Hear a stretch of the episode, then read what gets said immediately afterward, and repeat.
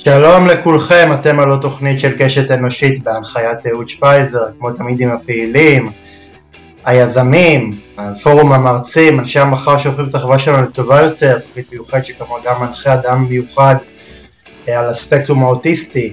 לפני שאני אתחיל אני רוצה להזכיר לקהל מאזיניי, התוכנית הינה תוכנית פרטית של אדם פרטי, שתף את התוכנית ברשתות החברתיות כדי שהתוכנית תמשיך לצבור קהל מאזינים נוסף.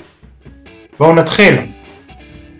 אה, בעוד אה, כחודש וחצי ישראל תיגש לקלפיות ברחבי הארץ והפעם אלה יהיו הבחירות לרשויות המוניציפליות.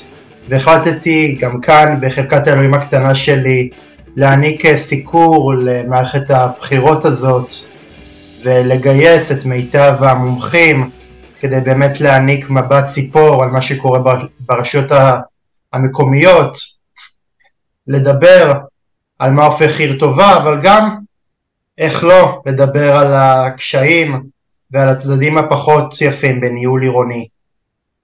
אה, ובואו נתחיל ממש בעניין העיקרי. אה, שמו של השלטון המקומי הפך אה, שם נרדף לשחיתות שלטונית, בין אם זה בהקצאת משאבים למקורות מפוקפקים ובין אם זה בהיעדר טיפול בסוגיות כמו פינוי זבל, שיפוץ חזית של מבנים ישנים ודאגה לחינוך בבתי ספר ובגנים כשמעל הרשויות אה, המעורבות האלה מרחב צילה המעיב של הרשות המבצעת שמרהיבה ומפקיעה מהרשויות הללו סמכויות. כדי להבין מדוע הרשות העירונית היא בין הריכוזיות במערב ואיך משחררים מידיה סמכויות, אני גאה להציג את האורח שלי להפעם.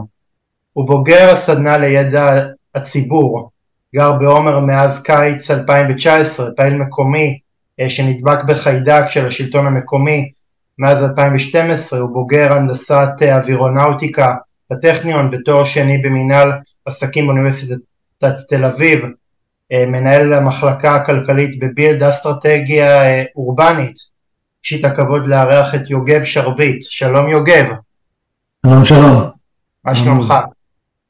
אני בסדר גמור, אני הקשבתי לפתיח, אה, יש שם הרבה מאוד אה, סופרלטיבים שמהדהד את התקשורת או שנאמרים שוב ושוב, אה, אנחנו נדבר עליהם, אבל לא כולם נכונים ויש פה גם את ה... זה, יש, יש הרבה פערי ידע במה שאנחנו יודעים על הרשויות המקומיות ומה שהן עושות באמת, ו, אבל בסדר, בואו נתקדם ו... אנחנו נגשר על הפערים האלה ונראה, אפשר שאנשים ידעו יותר טוב מה הרשות המקומית שלהם יכולה לעשות, מה היא לא יכולה לעשות ואיך הם יכולים להשפיע עליה דרך הבחירות ומעבר לזה. תראה, אני חושב אה, שזה לא היה אה, עולה על סדר היום עם אה, אזרחי המדינה, אזרחים שבין היתר מכירים את. הרשות המבצעת שזה הממשלה ואת הרשות העירונית שזאתי העירייה שלהם. אני לא חושב שזה היה עולה אם אנשים היו מסתובבים בתחושה שלמעשה מודרים מהשיח, שהם לא נמצאים במוקדי קבלת ההחלטות. והרבה אנשים אה, מרגישים ברמה אה, האישית שאומנם יש בחירות לרשויות המקומיות, זה בחירות אה, שמתקיימות כל חמש שנים, אבל בפועל שום דבר uh, לא, uh, לא באמת נעשה, הם באיזשהו מקום לא מקבלים uh, ערובה בעד המאמץ הזה, הם לא מקבלים חינוך ברמה מספקת, הם לא מקבלים שירותים עירוניים ברמה גבוהה, אז אני רוצה שבאיזשהו מקום תנסה ליישב את הדימוי הזה בין איך שאנחנו תופסים את הרשות אה, העירונית לבין אה, איך שהיא מתקיימת בפועל, כי ברור שאין לאף אחד כוונות זדון ואין לאף אחד רצון אה, להרע במכוון לתושבים, ואני רוצה שבאיזשהו מקום יהיה איזשהו גישור בין פערי הידע, בין איך שאנחנו תופסים את הרשות המקומית לבין איך שהיא מתבצעת בפועל. תראה, הבעיה המרכזית שלנו כתושבים היא זה ש... וזה משהו שאני נתקל בו לא מעט.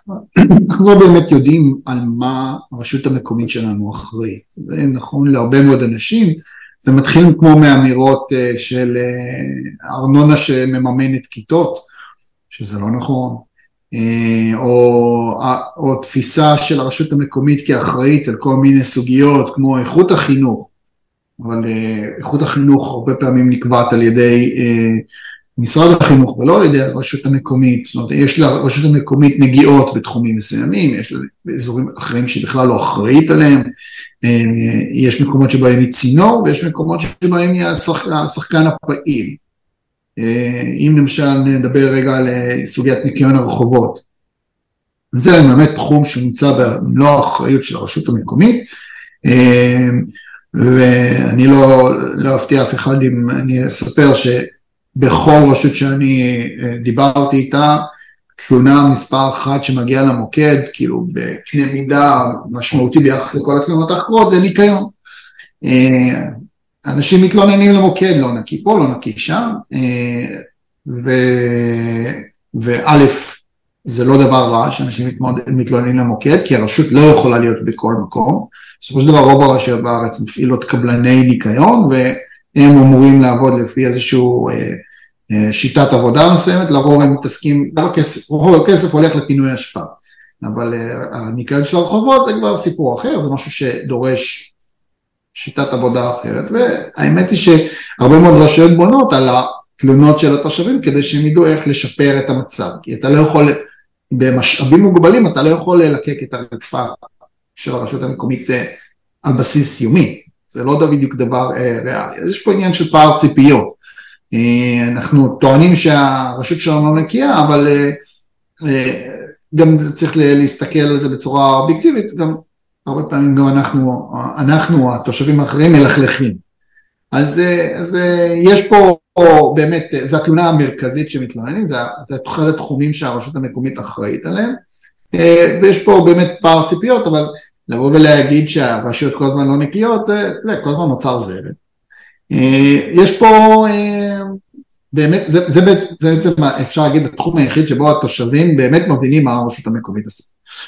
אבל בתחומים אחרים כמו חינוך ותרבות אה, ונושאים של תכנון ובנייה, שזה נושא מאוד מרכזי שאנחנו בטוחים שהרשות המקומית שלנו היא זאת שאחראית עליהם, זה לא בדיוק המצב, כי הרשות המקומית כפופה לרשות, ה, לרשות המבצעת, לשלטון המרכזי, וברוב המקרים היא מאוד חלשה. אז למעשה אה, יוגב, אתה מגיע לשאלה הראשונה שלי, כי באמת רציתי לשאול אותך מה גרם לכך שהרשויות המקומיות איבדו את הכוח שלהם, את האוטונומיה שלהם, ונהפכו הלכה למעשה תלויות ברשות המבצעת? אז אה, אם אנחנו הולכים היסטורית, אז הם אף פעם לא היו כאלה אוטונומיה. אה, אנחנו עדיין סוחבים את אה, חוק פקודת העיריות, חוק צו המועצות האזוריות וצו המועצות המקומיות מתקופת הבריטים, חקיקה מתקופת הבריטים, כשהבריטים, כשהם חוקקו את החוקים, הם באו מתוך תפיסה של גורם, שלטון מרכזי שרוצה לשלוט בצורה מאוד משמעותית בזרועות המבצעות שלו, שהיו הרשויות המקומיות. אה, מבחינתו, וכשאתה מגיע מנקודת, מנקודת מוצא של אה, חקיקה שבעיקר מתעסקת בצד מנהלי ובשליטה מרכזית, אז מן הסתם אלה שמנהלים את הקצה, את יחידות קצה, את הרשויות המקומיות, הם, אה, אין להם הרבה סמכויות. אבל קרו עוד כמה תהליכים בדרך, בשנות, בשנות ה-80 אה, בעקבות המשבר הכלכלי לקחו מהרשויות המקומיות עוד סמכויות בתחום אה, של המיסוי המקומי, אה, דברים שאנחנו סוחבים עד היום מבחינת היכולת של הרשות המקומית להשפיע על המקורות הכספיים שלה.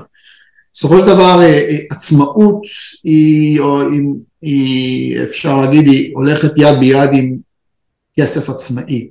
ולרשויות המקומיות בישראל אין הרבה כסף משלהן, אה, אנחנו במקום האחרון ב-OECD מבחינת המשקל של המיסוי המקומי תוך סל אה, כלל המס, משאבי המיסים שמייצרים גופים שפועלים במדינה, אז הרשויות המקומיות במובן הזה הן די עניות, דלות משאבים, ובגלל שהן דלות משאבים אז הן מאוד תלויות בשלטון המרכזי, הן לא יכולות לעשות מה שהן רוצות, לא רק החקיקה אלא הלכה למעשה, אין למעטות מהן יש מספיק כסף כדי לייצר עצמאות משמעותית. ואני דווקא די תמה כי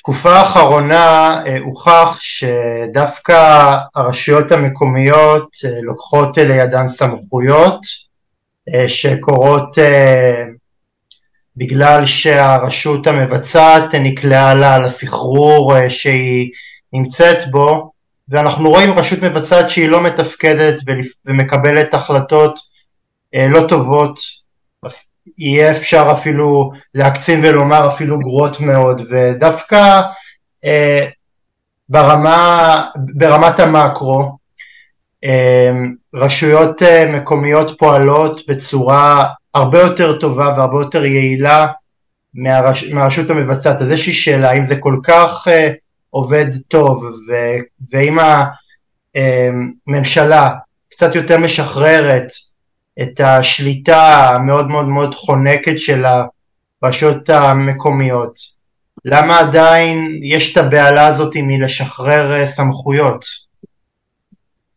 אז בואו נתחיל מזה שהרשויות המקומיות, אה, כשאנחנו רואים אותן פועלות כביכול אה, יותר טוב מה... לא כביכול, יותר טוב מה... באמיתי, שנקרא, יותר טוב מהשלטון המרכזי, זה כי הן עובדות בתווך הלא מוגדר. נותן דוגמה, אה, אוטובוסים בסוף שבוע, החקיקה בישראל אוסרת על הפעלת מערכת תחבורה ציבורית בתשלום. מה עשו הרשויות? ייצרו מערכת תחבורה ציבורית שאינה בתשלום. זה יצא מהכיס שלהם. זה בעצם עבדו פה בתווך של חקיקה שלא קיימת, זאת אומרת אין הגבלה, אז הם עבדו בתוך התווך של מה שאפשר, וזה נכון להרבה מאוד דברים, כולל למשל בתקופת הקורונה שהרשות המקומית עשתה דברים שקשורים לתחום בריאות, ששם אין בכלל מסגרת שמתייחסת לרשות המקומית כאלה שחקן, אז אפשר לעבוד בתווך וגם בתחומים של רווחה, ויש, אה, אה, המקומיות עובדות בתוך התווך של מה שלא מוגדר. אה, ומה שמוגדר הן חייבות לעשות ומה שמוגדר שהן לא עושות, הן לא עושות. רשות מקומית לא יכולה להזיז לבד תחנת אוטובוס ברמה הזאת, זאת אומרת חייבת לעבור דרך משרד התחבורה, יש פה הרבה מאוד ריכוזיות. הסיבה שאין האצלת סמכויות היא קודם כל מתחילה מאמון. השלטון המרכזי יש בו מספיק גורמים שאין להם אמון בשלטון המקומי אה, אני נתקלתי בזה כמה וכמה פעמים, אה, בדיוק בגלל הסופרלטיבים שאתה דיברת עליהם מההתחלה, שהשלטון המקומי מושחת וכולי וכולי. אז אה, יש פה בעיית אמון, יש גם הסתכלות על השלטון המקומי כאל איזשהו גורם, גוף מונוליטי, כל הרשויות אותו דבר, אבל יש לנו 258 בואכה 259 רשויות מקומיות, והם לא אותו דבר, הם, אה, אפשר לקבץ אותם לפי קבוצות משנה של רשויות עם הרבה יכולת, רשויות בלי יכולת בכלל, והעובדה שאין אה, מדרוג של הצלת הסמכויות כתפיסה היא בעייתית, יש, היה ניסיון לעשות את זה לפני כמה שנים, משרד הפנים אה, יחד אה, עם עוד משרדים קידמו איזושהי תוכנית לעשות את זה אה, עם כל מיני מפתחות של מי יכול לקבל, באיזה תנאים וכולי, הממשלות, הממשלה הנוכחית לא, לא הרימה את הכפפה ולא עשתה עם זה שום דבר, למרות שיש כבר המלצות. אז, אז והסיבה השנייה המשמעותית היא פחד מלאבד כוח. ברגע שיש לשלטון המרכזי כוח לשלטון המקומי ובמיוחד לפוליטיקאים אז אפשר אה, לשלוט על השלטון המקומי. אז אתה... אז למעשה המסקנה היא שזאת מסקנה עצובה, אני מאוד מאוד מקווה שלא נצטרך להתמודד עם מסקנות כאלה שרירותיות, זה למה השלטון, ה... זה למה הרשות המבצעת מתנהלת כמו שהיא מתנהלת, זה כי היא יכולה. כי, כי, יש, לה, כי יש לה כוח וכי אה, המנגנונים ו... השלטרים על קבלת ההחלטות נמצאים בידיים שלה והיא פשוט אה, יכולה לעשות אה, בעיריות כבתוך שלה. כן, אני אגיד לך, יש פה עוד בעיה, אנחנו כל כך רגילים לתפיסת שלטון מרכזי, שגם כשאנחנו באים אה, ואומרים איך נחזק את השלטון המקומי, אנחנו עושים את זה מתוך נקודת, נקודת ראייה ריכוזית. אה, סתם אה, אנקדוטה על משהו שאותי נורא מטריד בתקופה האחרונה, אני, יש, את, יש את, את המחאה שאנחנו מדברים, מכירים, מחאת, המחאה קרוב מתרחשת בכל הארץ, ואז ההנהגה של המחאה באה ואמרה, אנחנו חייבים לייצר אה, אה, כוח בשלטון המקומי, איך נעשה את זה? אנחנו דרך, ה... אה, נתנה את התמיכה שלנו במועמדים מקומיים על ידי זה שהם יעשו ייחודים. עכשיו, מה זה ייחודים? זה ריכוזיות, זה, יצ... גם, זה גם תפיסה ריכוזית, שאנחנו נשלוט בשלטון המקומי דרך זה שנכתיב את שיטת ה... את התמיכה שלנו בזה שהם יעשו מה שאנחנו אומרים ולא ייתנו ביטוי לגיוון מקומי, שזה גישה ריכוזית למרות שאתה בא ואומר אני רוצה לחזק ואיך על ידי שליטה דרך השלטון המקומי, זה לא מתוך תפיסה של איך השלטון המקומי נעשה יותר חזק אה, כי עדיין אה, אם אתה רוצה לקדם ערכים ליברליים וכיוצא בזה ודמוקרטיים אתה צריך אה, להנחיל את זה על ידי שחרור של אותם כלים והזדמנויות ויכולות לשלטון המקומי ולא על ידי זה שאתה פשוט שולט בשלטון המקומי אבל, אבל אני חושב שזאת תפיסה מאוד מאוד מאוד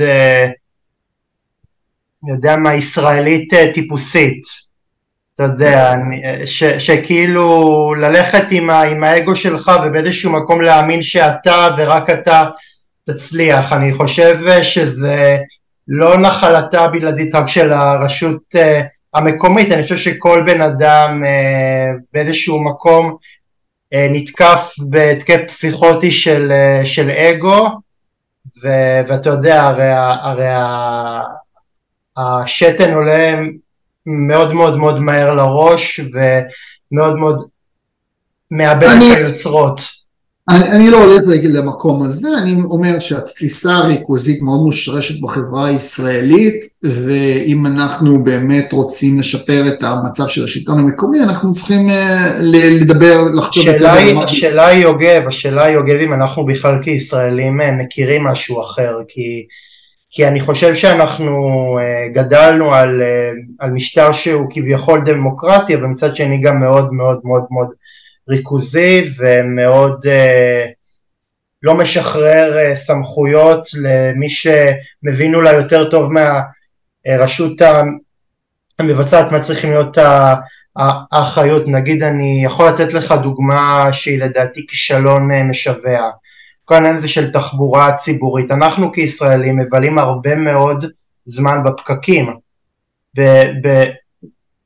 במרחבי אה, מרחק שהם לא כאלה גדולים בין אחד לשני. אתה שואל את עצמך מה כבר המרחק בין, אה, בין אוניברסיטת בר אילן לדרך השלום? לא הרבה, אבל, אתה, אבל בפועל אתה נוסע אה, שעה, שעה וחצי לכל היותר, ואני מתאר לעצמי שאני אפילו בזה אה, מאוד מאוד מאוד אה, מפחית בהערכה שלי, אז, אז, אז זה לא עובד נכון, ולעומת זאת, עיריית תל אביב ועיריית רמת, רמת גן, סביר להניח שהם יתקשרו יותר טוב ביניהם וימצאו פתרונות שהם הרבה יותר טוב, טובות מאשר משרד אה, תחבורה שייצא במין איזושהי אה, תפיסה שרק הוא יכול אה, לסדר ורק הוא יכול לארגן לנו תחבורה טובה.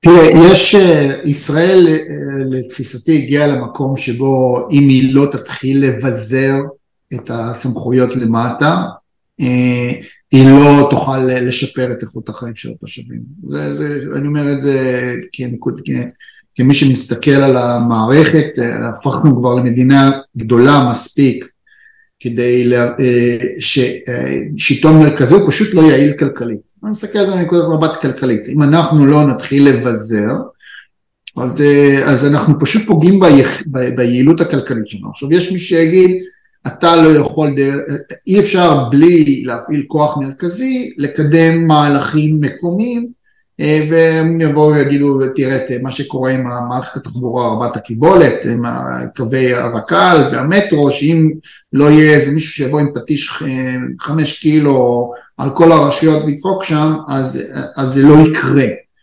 אה, מה שכן חסר פה זה רובד ביניים, זה גם סוג של ביזור, זאת אומרת יש לך, אין, אין סיבה שגוש דן לא יעבוד תחת רשות מטרופולינית אחת שתטפל בסוגיות של תחבורה ותיאום תכנון ותיאום תשתיות ויכולה אפילו לעשות דברים אחרים אה, שהם ברמת, האשכול, אה, ברמת כל המטרופולין, כבר היום יש גופים שעובדים עבור מספר רשויות לא קטן, תסתכל על מערכת השפד"ן הגוף הזה שנקרא שפד"ן, זה גוף שהוא גוף שמשותף להרבה רשויות, הן יודעות לשתף פעולה, אה, זה, יש לזה, יש לזה, יש פה עניין של אה, ריכוז מאמצים אה, הגיוני וכלכלי, שנותן מענה להרבה מאוד רשויות, אממה, אין יותר מדי דוגמאות לדברים האלה, וגם אין מיסוד של אותו רובד שמסתכל ברמה מטרופולינית אזורית, ברמה שגם יש לו את הסמכויות לפעול ואת המשאבים לפעול, משאבים זה חלק מאוד משמעותי, ובגלל שהרגולטור אה, והשלטון המרכזי מתעסק ב bits and bytes, במקום להתעסק בתמונה הרחבה ולתת עוד, לעוד רובד ביניים, ואני לא מדבר, ומבחינתי לבוא ולהגיד יש מחוז מרכז של משרד התחבורה זה לא טוב. כי מחוז מרכז עדיין כפוף למה שקורה למעלה, והוא מקשיב למה שקורה למעלה, הוא לא מקשיב למה שקורה למטה מספיק.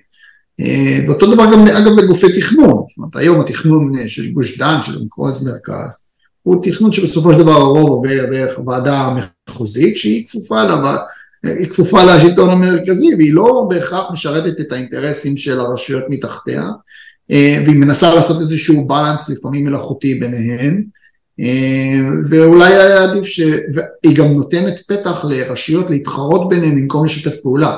זה עוד בעיה. ברגע שאין לך מסגרת של אה, שיתוף פעולה אזורי שמגיע מלמטה, אז אתה מייצר תחרות שהיא לפעמים לא בריאה, ומייצר אה, מצב שבו הרשויות לא, לא מתמודדות אחת עם השנייה, עם הבעיות, וזו, בתור מי שמתעסק עם זה, עם הסוגיות האלה, לא מעט בשלטון המקומי, אני יכול להגיד שזה הנוכחות של השלטון המרכזי לא פעם מונעת מרשויות לשתף פעולה כי יש להם ברירה אחרת, יש להם תמיד את האפשרות לבוא ולהתחרות מול השלטון המרכזי ולהשפיע אה, כל אחת בכוחם, הוא לא, במקום שהם ישפיעו אחת על השנייה וידברו ויגיעו לפתרונות שטובים לכולם עם פשרות ביניהם. אה, אני חושב שהמטרו הדוגמה הכי, דוגמה, הדוגמה הכי ברורה לזה רשויות בצפון המטרופולין, פשוט עצרו, אה, בגלל אינטרסים צרים, כי הם יכלו לבוא לשלטון המרכזי ו, ולערער ולשבש, הם לא היו צריכות לדין, לתת דין וחשבון לרשויות שנמצאות קצת יותר דרומה וגם כן יושבות על המטרו הזה. אם הם כן היו צריכות אז הם היו חושבות פעמיים לפני שהן היו משבשות את כל המטרו. יוגב, אה, אנחנו עכשיו נעבור על נושא שהוא לא סקסי בעליל, שזה עניין המיסוי.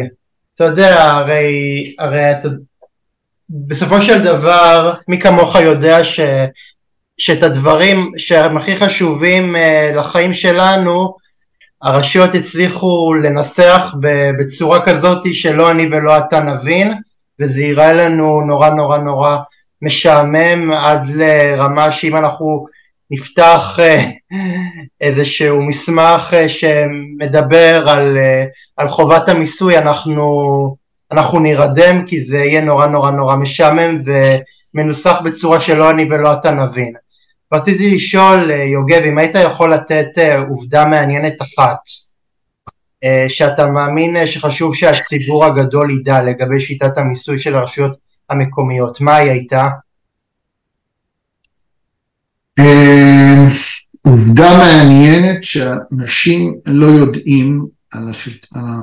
המיסוי המקומי שלנו אה, מנותק לחלוטין מהכלכלה האמיתית. שזה משהו שצריך להבין אותו. אה, ומה אני מתכוון לכלכלה אמיתית? יש כל מיני רבדים של כלכלה, יש את הכלכלה ברמת המדינה, יש כלכלה ברמה אזורית, שזה בעיקר שוק התעסוקה, ויש את הכלכלה המקומית, שזה נדל"ן, אה, מסחר מקומי ודברים כאלה.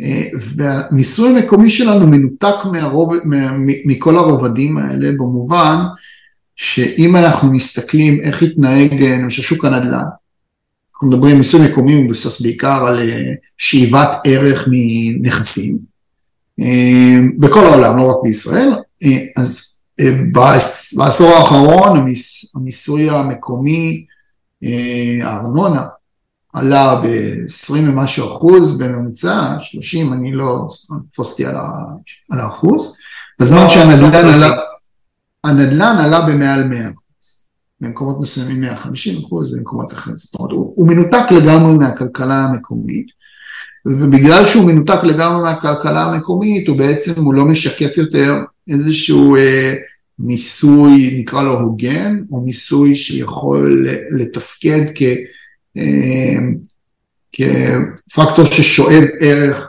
מהנכסים בצורה אמיתית. עכשיו אנחנו יודעים שיש את הארנונה, והארנונה למגורית היא גירעונית, והארנונה ש, אה, שלא למגורים מכסה אותה ומפצה אותה, ויש המון תחרות אה, בין הרשויות על לייצר תעסוקה, כי זה מייצר משרדים, זה מייצר ארנונה גבוהה וכולי וכולי. אבל כשהמיסוי המקומי שלנו מנותק מהכלכלה, אז אה, זה מסוג הדברים שפשוט קורים.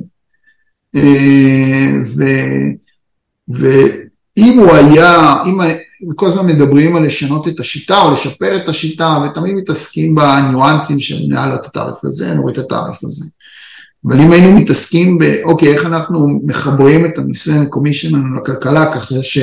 אם ערך של נכס עולה, אם אני בא לקנות דירה ואני יודע שאני משלם עליה X ואני יודע גם שמתוך ה-X הזה אני משלם איזשהו Y מס מקומי, אז יהיה לי הרבה יותר, אני חושב הרבה יותר פעמים לפני שאני אסכים להעלות את המחיר של הנכס שאני קונה, כי אני יודע שגם בלונג רן אני אשלם יותר מיסוי מקומי. ונניח, ונניח אה, עכשיו אה, יוקר אה, השכירות, יוקר המשכנתאות, העלאת המחירים של הדיור בארץ ובשוק הנדל"ן זה משהו שגורם לעיריות אה, לשנות את מדיניות המיסוי שלהם? מדיניות המיסוי של הרשויות המקומיות הן לא יכולות לשלוט. מי ששולט במדיניות המיסוי, כי ב-95% מדיניות הארנונה, סליחה. מדיניות המיסוי, אני מעדיף לקרוא לזה מדיניות מיסוי כי אני מאמין שהארנונה בסופו של דבר תשתנה ותלך מן העולם בצורתה הנוכחית ועדיין נשאר עם מיסוי מקומי, השאלה איזה מיסוי, איך, איך תפיסת הערך נעשית. תפיסת הערך בשיטה הנוכחית היא שיטה נפחית, אוקיי? יש לנו נפח של נכס, יש תעריף למטר מרובע, נכון, יש כל מיני שיטות לחשב את הנפח, את השטח, סליחה, לא נפח, את השטח הזה, אבל גם אחרי שנתקן את ה... ונאחד בין השיטות האלה, שזה מהלך אה, טכני לא פשוט, אבל לא אפשרי, עדיין נהיה, נהיה עם שיטה שהיא מנותקת מערך הנכסים בצורה אמיתית. אה, ו, ו, אז בעצם אה, אנחנו צריכים לשנות את, ה, את הגישה. עכשיו, לצורך העניין, רגע, אני, אני רגע אשלים את זה, לצורך העניין, אם היינו אה, לפני עשור משנים שיטה והכל היה נשאב מערך הנכס, אז תחשוב שיש לך מס שמרסן עליית מחירים, כי לכולנו יש את המודעות המלאה למשמעות של העלאת ערך הנכס. כי אנחנו יודעים שאוטומטית ערך נכס עולה, אנחנו משלמים יותר מיסוי מקומי ביחס למצב הקודם. זאת אומרת, יש לנו פה, אה, וזה, וזה קשר ישיר וחזק. אז יכול להיות שעליית המחירים הייתה מתרסנת במידה מסוימת גם בסביבת ריבית אפס. זאת אומרת, לבוא ולקחת משכנתה בריבית נמוכה זה נחמד, אבל אם אתה משלם מיסוי שנגזר מהמחיר ששילמת על ערך הנכס, ואתה כל הזמן מוכן לשלם יותר כי, כדי שיהיה לך דירה, אז אתה כבר לא תהיה מוכן לשלם כל מחיר, כי אתה כבר תסתכל על התמונה הרחבה ותבין את המשמעות של זה. אחת הדוגמאות הכי בולטות לזה, זה משפרי דיור, איפה הם, איפה הם חטפו את זה? משפרי דיור גרו בערים בשכונות ותיקות, שם אין הרבה שטחים, אה, שטחים משותפים, ואז הם עברו לשכונות חדשות, ופתאום השטחים המשותפים הפכו להיות משמעותיים, קנית דירה של 130 מטר מרובע, ופתאום אתה שומע שלם על 170, אז, אז פתאום אתה קולט שבכלל לא היית מודע לעובדה שאתה הולך לשלם יותר, אבל אם היית יודע שאתה משלם כפונקציה של ערך הנכס, אז לא היה פה שום הפתעות. דוגמה אחת לחסרונות של שיטה שלא, נש... שלא נגזרת מערך הנכס. יוגב, אנחנו נעבור עוד תפן ברעיון הזה וזה עניין השחיתות ברשויות המקומיות. מה נותן לראשי העיריות תמריץ להתנהל בחוסר שקיפות ובצורה שמדירה את מי שבסוף נותן להם מנדט וזה ציבור התושבים? אני חושב שזה נכון לא רק לגבי ראשי רשויות, זה נכון גם לגבי הממשלה או כל גוף לא, אבל, אבל אני אתן לך... לא, לא, לא, לא, לא, התפיסה היא שברגע שיש לך, מי ששולט בידע שולט, יש לו את הכוח, אוקיי? אנחנו רשויות מקומיות לצערי לא כפופות לאותם כללי שקיפות שמשרדי הממשלה כפופים להם, זה אפילו, יש החלטות ממשלה שמחייבות משרדי הממשלה להיות שקופים ומי לא נכלל בהחלטות הממשלה האלה? הרשויות המקומיות. הרשויות המקומיות יש להן כמה שומרי סף, נתחיל משומרי הסף בתוך הארגון זה הגזבר, ראש, יש המהנדס רשות שיש להם זכות חתימה ובגלל זה הם גם שומרי סף, יש לך חברי מועצה, יש לך את התושבים ויש לך את העיתונות, ועכשיו יש לך שלוש קבוצות בתוך כל שומרי הסף האלה, ויש כמובן את הרגולטור. שלוש קבוצות, הציבור, העיתונות וה, וחברי המועצה, שפשוט אין להם שום כלים לקבל את המידע בצורה סדירה, נגישה אה, ומחויבת על פי חוק. זה פה הכל נעשה לפי נקרא טרנדים או אה, הלך הרוח הכללי וגם בגלל שזה נתון לפרשנות של ולהחלטה מקומית כי ראש הרשות בסופו של דבר הוא, הוא פונקציה מאוד חזקה אה, מבחינת הכוח שלו בשלטון המקומי, באותה רשות מקומית אז, אז אנחנו נוהגים למצב שבו אין שקיפות עכשיו, דווקא בתחום שבו יש הכי הרבה שחיתות, תחום התכנון והבנייה, השקיפות היא מאוד גבוהה. אבל uh, השקיפות של פרוטוקולים של הוועדות וניגודי עניינים שאתה יכול היום כבר יודעים לדרוש אותם. Uh, יש את השחיתות הזאת, שם יש את רוב הכסף של השחיתות, ושם המוטיבציה של ראשי הרשויות הם בעיקר לייצר, לא הון אישי, הרבה פעמים זה לא ההון האישי עבורם, זה לגייס כסף ותמיכה לטובת אה, ריצה לרשויות המקומיות, אה, לרשות המקומית, זאת אומרת אה, לייצר, אה, לייצר להם אה, אה, קהל אה, תורמים בהמשך. אה, זה לא שאין לא, שחיתות אה, לטובת, לטובת, למען טובות אישיות, זאת אומרת, מסתכלים על צבי בר ברמת גן, הוא נשפט בסופו של דבר על אה, מהלכים שהוא עשה שהכניסו כסף לכיסו. אה, אבל זה לא המקרה הדומיננטי, אה, זה לא, שם לא נמצא רוב הכסף. בסופו של דבר ברגע שיש לך יכולת לשלוט על איזשהו תחום ולהשפיע אה, באופן שמטיב עם איזשהו בעל אינטרס שאחר כך יכול לגרד לך את הגב, בין אם זה בתרומות לתרומות או כל מיני פעולות שהוא עושה שיכולות לחזק אותך, אז יש פיתוי. גם במקומות שבהם יש שקיפות. אני לא המומחה בזה. אני, אחד הדברים שאני שמתי לב זה שבסופו של דבר מה שגורם לרשות להיות מוצלחת זה הניהול. שחיתות, אה, שחיתות ברשויות מקומיות פוגעת ביכולת שלהם להתנהל, בין היתר כי שחיתות מובילה לכך שאנשים בינוניים אה, נכנסים למערכת, כאלה שמוכנים לספוג שחיתות או אה, או להיות, שותף, או להיות שותפים לה, ואז כל המנגנון נחלש, וזה פוגע ביכולת הניהולית. יש רשויות שיש בהן, נחזור לרמת גן, רמת גן התנהלה בצורה ממש טובה במשך 15 אה, או 17 שנים מתוך כל השנים של צבי בר, שהיה שם אולי 20, משהו כזה. למה? כי היה מנגנון ניהולי טוב. אה, זה, זה לא, לא הולך לידו. אה, הקשר בין שחיתות לבין תפקוד. אבל זה יכול להשפיע הרבה, אבל זה משפיע על הטווח הארוך. יוגב, אה, אה, כיצד... אני אגיד שהתפיסה הזאת של רשויות מקומיות מושחתות היא בעיניי קצת בעייתית, יש לנו 258, ברכה, 259 רשויות מקומיות, להגיד שכולן מושחתות זה גם קצת אה, לזלזל ביכולות שלהם לתת לנו שירותים, או באנשים שנמצאים שם, אנחנו מדברים על אלפי אנשים, זה לא שכל הרשויות מושחתות, יש בודדים שהם מושחתים, כמו שמגלים שחיתות בכל מקום, גם בשלטון המרכזי. זה לא, השלטון המקומי, הוא פשוט, הרבה פעמים נוח להדהד את זה, אבל זה לא המצב.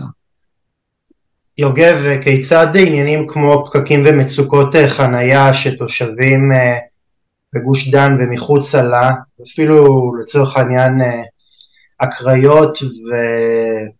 וירושלים, מתמודדים איתם, הן פרה חולבת עבור עיריות שמנצלות את ההזדמנות של המצב המשברי הזה כדי לגזור קופון מהכאוס בכבישים?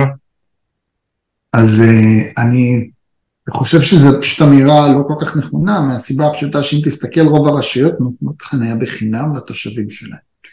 ואם יש דבר שמייצר בעיות ופקקים יותר מהכל, זה הקצאה, הקצאת משאבים לא הגיונית. חניה חינם היא הקצאת משאבים לא הגיונית. כי אתה, ברגע שיש לך חניה בחינם, אז אין לך בעיה, אז יש לך ביקוש אינסופי. וביקוש אינסופי מייצר פקקים, כי יש כבישים מוגבלים, יש כמות חניות מוגבלות.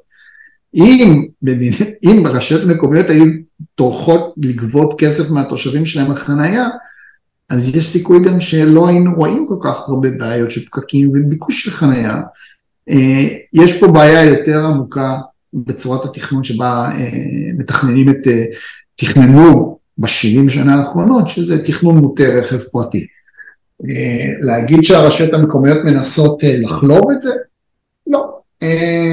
הן הרבה פעמים לוקחות מהתושבי חוץ שלהן, מהתושבי, לא מהתושבי חוץ, מהמבקרים מבחוץ, וכולן עושות. התעריפים אגב של החניות הציבוריות מוגבלים, רק לפני שנה ומשהו אפשרו לגבות חיוב כפול, ורק עיריית תל אביב הרימה את הכפפה ואמרה נגבה כפול מתושבי חוץ, אבל מהתושבים שלה היא נותנת ברוב, היא נותנת ברוב החניות אה, חניה חינם, או חניה מוזלת בחניוני אה, אחוזת חוף. זאת אומרת, כשאתה מסתכל האם, האם אה, הרשויות המקומיות ממנפות את פוטנציאל ההכנסות על חניות מתושבים, הן לא עושות את זה. רוב החניות לתושבים הן בחינם. ואז יש פה דווקא, הם, במובן הזה הן גם מחריפות את המצב. וברגע שאתה יכול להחזיק רכב ולא לשלם על החנייה. אז אה, זה יותר נוח להחזיק את הרכב, זה יותר זול, זה עדיף, אתה לא מחפש פתרונות אחרים. ויותר מזה, ברוב הרשויות בארץ אה, לא גובים אה, ארנונה על שטחי חנייה למגורים, לא לעסקים, למגורים. עכשיו, אם אתה משלם ארנונה על כל, על כל חדר בבית שלך, אבל על החדר למכונית, על המשבצת שהמכונית שלך יושבת, אתה לא משלם ארנונה. עכשיו תחשוב, יש בישראל סדר גודל של, אה, נניח, יש שתיים וחצי אה, כלי רכב פרטיים בישראל, נניח שאפילו על שליש מתוכם היית יכול, היו גובים ארנונה, אפילו את המחיר המינימלי, אנחנו מדברים פה על מאות מיליוני שקלים שהרשויות לא לוקחות מהתושבים שלהם. אה, וזה מעודד שימוש ברכב פרטי, מה שמייצר יותר ביקוש לכבישים, מה שמייצר יותר פקקים. אם אנחנו מסתכלים לטווח הארוך, זה לא הולך להשתפר, יש, יהיו יותר אנשים בישראל, יהיו יותר מכוניות. אם אנחנו כבר עכשיו פקקים, כבר אומרים את זה. כל עוד לא מתחילים לנהל את המשאבים שלנו, בין היתר את משאב החנייה, אנחנו נמשיך להיות בפקקים. כמובן שצריך לייצר את החלופות, אבל ברגע שאתה בא לייצר חלופה אה, ואתה אומר, אני רוצה לעשות שביל אופניים, אבל אני יודע שאני צריך לבטל חניות ציבוריות כדי לעשות את השביל אופניים, והתושבים אומרים לא לא לא, אתה לא יכול לקחת לנו את החנייה שאנחנו מקבלים בחינם בשטח ציבורי, אז אתה לא מקדם פתרונות חלופיים, וזה סוג של... חושב שזה, אתה חושב שזה אה, דברים שמעודדים כל מיני נימבי זה שלא רוצים אה, ש... שיהיו להם כל מיני אה, בעיות של תחבורה בחצר האחורית שלהם? שילוב, שילוב, כן, אני זוכר שדיברנו בתחילת השיחה על חוסר מעורבות של תושבים. אז הרשויות המקומיות הן מאוד מושפעות מתושבים, כשהתושבים משמיעים את קולם. ואז השאלה היא מי משמיע את קולו. אה, אתה יכול לתת דוגמה אה, מירושלים, רצו להעביר את הקו הכחול בעמק הרפאים אה, והתושבים המקומיים אמרו אתם לא יכולים להעביר את ה... אסור לכם להעביר את הקו הכחול ברחוב המרכזי, תעבירו אותו באחד הרחובות הצדדיים כי אנחנו לא נוכל להגיע עם הרכב שלנו לחנות שם. ו, ואז הם כמעט שכנעו את העירייה, היה כוונה אמיתית להיענות להם, ואילולא קבוצת תושבים אחרת לא הייתה קמה ובאה ומראה באותות ומופתים ומתנגדת ותומכת בהעברת הקו במקום המקורי שלו, זה לא היה, זה, הוא היה זז, אנחנו מדברים על קו רכבת קלה. זאת אומרת שאתה אומר שיש פה שני uh, רצונות מנוגדים, מצד אחד אנשים שכן יש להם רכב פרטי ומצד שני אנשים שהם הולכי רגל מטבעם שנורא נורא אוהבים את ההליכתיות ונורא נורא אוהבים את היתרונות האקולוגיים ש, שבזה והם לא רוצים ש, שיסללו אה, כבישים אה, מהירים באזור. לא, אני חושב שזה ברמה של, קודם כל מנקודת מבט כלכלית אה, נתיב רכב, נתיב מעורב של רכבים פרטיים, אוטובוסים וכולי, יכול להעביר 1,200 איש בשעה, אוקיי? נתיב של אוטובוסים מעביר 3,000, אה, נתיב אופניים מעביר, 9,000, אה, מעביר 12,000 ומדרכה יכולה להעביר 9,000. זאת אומרת, מבחינת יעילות כלכלית הדרך הנכונה היא להוציא את הרכבים מהערים, אוקיי? לתת רק פתרונות אחרים. עכשיו אתה לא יכול לקחת מאנשים את הרכב הפרטי שלהם, אבל בוודאות אתה לא יכול לשים אותם בראש הפירמידה. אבל בגלל שבעלי רכבים פרטיים הם הרבה יותר קולניים, הם מקבלים יותר תשומת לב, ובגלל שעל כל שתיים וחצי חניות קם, קם קול צעקה, כי אנשים מקבלים אה, שטח במרחב הציבורי בחינם. זה, זה, זה הכל הולך ביחד, כאילו אם, אם, אם היו גובים מחיר הוגן על חניות ציבוריות אה, והיו גובים מחיר הוגן על, על, אה, במיסוי על, על, על חניות פרטיות. אז אנשים היו חושבים פעמיים האם הם אה, רוצים רכב או פתרונות אחרים, כי היה עדיף להם לקחת פתרון אחר, כי תשמע, למשל, אתה... תשמע, למשל בעיית החנייה בגוש דן, שכמובן שבמקביל אליו גם צמחה בעיה נוספת של פקקים. אני לא רואה איך זה הולך להשתנות, למרות שעשו אה, רכבת קלה ולמרות אה, שזה אמור אה, בזמן הקרוב, לפי הערכות, לנסות להקל את הפקקים עבור אנשים שמגיעים בבוקר לעבודה. ולא נראה שזה הולך להשתנות כי אין מספיק מקומות חנייה בתל אביב. לא, נתחיל מזה גילוי נאות, לי אין רכב פרטי, אני גר בדרום אבל אין לי רכב פרטי, אני מסתובב רק בתחבורה ציבורית, למעט בסוף שבוע שאני הנהג השני. אמ, בתל אביב אין בעיה של להתנייד עם תחבורה ציבורית, ויותר מזה, תל אביב היא עיר מספיק קטנה שאתה יכול להתנייד עם אופניים. הבעיה היא שיש כל כך הרבה הקצאה של שטח לטובת חניות, שרוכבי אופניים לא מרגישים בטוחים, ושאוטובוסים מעוכבים על ידי רכבים פרטיים. זאת אומרת, אתה שואל את עצמך מי נמצא בראש הפירמידה, זה עדיין רכב הפרטי. אנשים אה, מתלוננים שאין להם חנייה, אה, אבל אין להם, אה, אבל אם אנחנו מסתכלים בסביבה המיידית שלהם, הם יכולים להתנייד, היו יכולים להתנייד בלי בעיה, הם היו נותנים יותר מרחב לחלופות אחרות. עכשיו יש אנשים שיגידו, אבל אני לא עובד בתל אביב, אני, אני עובד במקום אחר. שוב, אורכי התחבורה המרכזיים משרתים בעיקר רכבים פרטיים ולא נותנים העדפה לאמצעים אחרים. יוגב, אולי אה, הפתרון, אולי הפתרון זה פשוט אה, להחליט לא להכניס את הרכבים פרטיים ואם כבר להכניס אותם אז שהם יהיו באיזשהו חניון אה, בקצה העיר ואז, ואז התושבים יוכלו לחנות שם את האוטו, ללכת ברגל ופשוט בסוף היום להוציא את הרכב הזה מהחניון ולנסוע למקום מגוריהם, כי הרי מי שגר בתל אביב, כן, סליחה, אני עשיתי אה, סלט במילים שלי, בניסוח שלי, מי שרוצה עובד בתל אביב זה אנשים שגם uh, גרים מחוץ לתל אביב, כמו רעננה, uh, רמת השרון, uh, הרצליה, שהם פשוט יחנו את הרכב שלהם בחניון תת-קרקעי ופשוט ישלמו על החניון הזה ופשוט ילכו ברגל. שאמרתי, מועסקים שגרים, שעובדים בתל אביב וגרים במקום אחר, הם מגיעים לחניונים שעליהם משלמים כסף. לתור התחלה. אה, כל החניונים שאנחנו מכירים מתחת לכל מגדלי המשרדים, זה חניונים שהמפעילי, הבעלים של המשרדים, הדיירים, המשתמשים של המשרדים האלה, משלמים כסף אה, על, על עצם הזכות לחנות מתחת לאדמה. זה קיים. אה, והיום הדבר המרכזי שמונע מהם אה, להיפטר מהרכב ולהשתמש ב...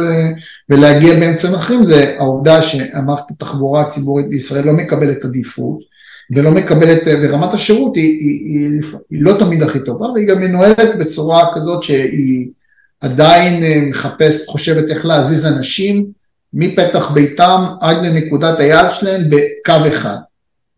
והיום בעולם, ככל שמערכות התחבורה נעשות יותר מורכבות וערים נעשות יותר מורכבות, אה, משנים את הגישה ומסתכלים גם על ההחלפות וכיוצא, יש עוד הרבה מאוד פעולות משלימות שצריך לעשות, אבל קודם כל צריך להחליט שהרכב הוא לא, אה, לא נמצא בראש הפירמידה, ואגב פה זה בדיוק הסוגיה שבה שחרשת צריכה לשתף פעולה, כי בסופו של דבר אם תושב רעננה מגיע לתל אביב והוא סובל בפקקים בדרך, אז אם עיריית רעננה לא תהיה מיינדד לזה שהרכב הפרטי של אותו בן אדם זה לא הדבר הכי חשוב על המערכת כבישים שלה, אה, והמערכת הכבישים שלה שמחוברת למערכת הכבישים של תל אביב, אז, אז זה לא יקרה, כאילו תל אביב יכולה עד מחר להגיד אל תיכנסו עם רכב פרטי, אה, זה לא יפתור את הבעיה, זה, צריך לייצר פתרונות, זה בדיוק המשמעות של גוף אזורי שמסתכל על כל התמונה ומשתף את כל השחקנים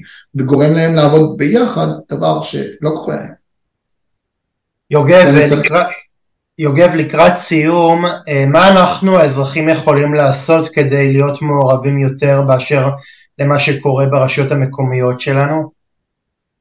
אז אה, נכון, עוד חודש וחצי יש את הבחירות, אז המעורבות, השלב הראשון עד, עד סוף החודש וחצי, עד מועד, הבחיר, מועד הבחירות, הדבר שהכי חשוב שאנחנו יכולים לעשות זה קודם כל לשמוע את כל המועמדים שמגיעים, שאנחנו צריכים לשים את הפתק של, להחליט ביניהם, לבחור ביניהם.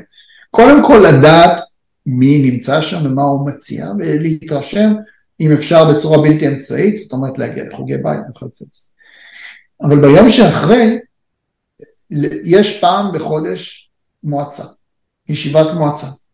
חלקן משודרות, אפשר לראות מהבית, חלקן לא משודרות, אבל אז אפשר לדרוש שהן ישודרו, ועד אז להגיע לבניין המועצה ולראות את חברי המועצה עושים את תפקידם. זה נמצא, זה שעתיים, ב, שעתיים בחודש בבניין המועצה, בדרך כלל בשעה קבועה, בשעות הערב כדי שיאפשר לאנשים להיות מעורב, להיות, לקח, לקחת חלק, זה לא שאני יכול לבוא, ול, יכול לבוא ולדבר, אבל אני יכול לבוא ולשמוע ולראות את הפרצופים של מי שמחליט החלטות על המרחב המקומי שלי, אה, לדעת את השמות שלהם ולא רק לדעת איך קוראים לראש העיר, אם אני בכלל טורח לדעת מי הוא.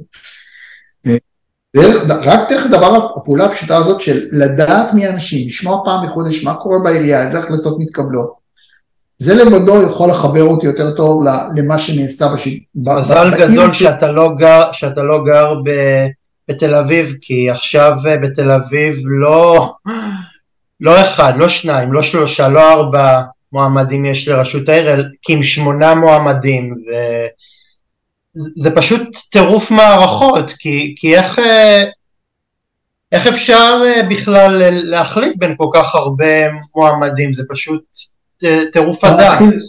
אפשר להתחיל קודם כל בלהקשיב למועמדים ולראות מה הם אומרים, זה לא צריך לקחת יותר מ... זה, זה החלטה שמשפיעה חמש שנים קדימה, אפשר לה, להקדיש לה שעתיים, אה, או שלוש, או ארבע.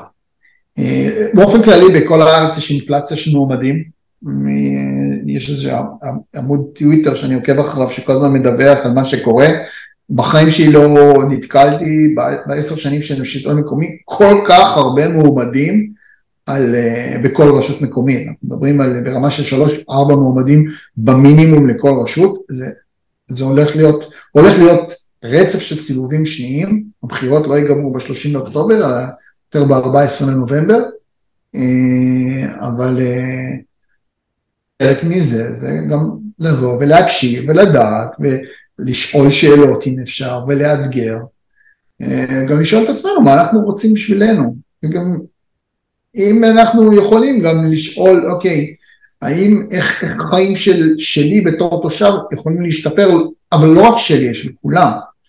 אם אנחנו נסתכל רק על עצמנו, אז בסופו של דבר אנחנו נמשיך אה, לא לרצות שיהיה לידינו ככה וככה, ולא נוותר על חניות, אבל ניתקע בפקקים, זאת אומרת, יש איזשהו בלנס. אה, יש עוד, יש עוד דרך ארוכה עד שהציבור יבין את התמונה הרחבה יותר של המשמעות, המשמעות של הדרישות שלו. אף אחד לא מתקשר את זה.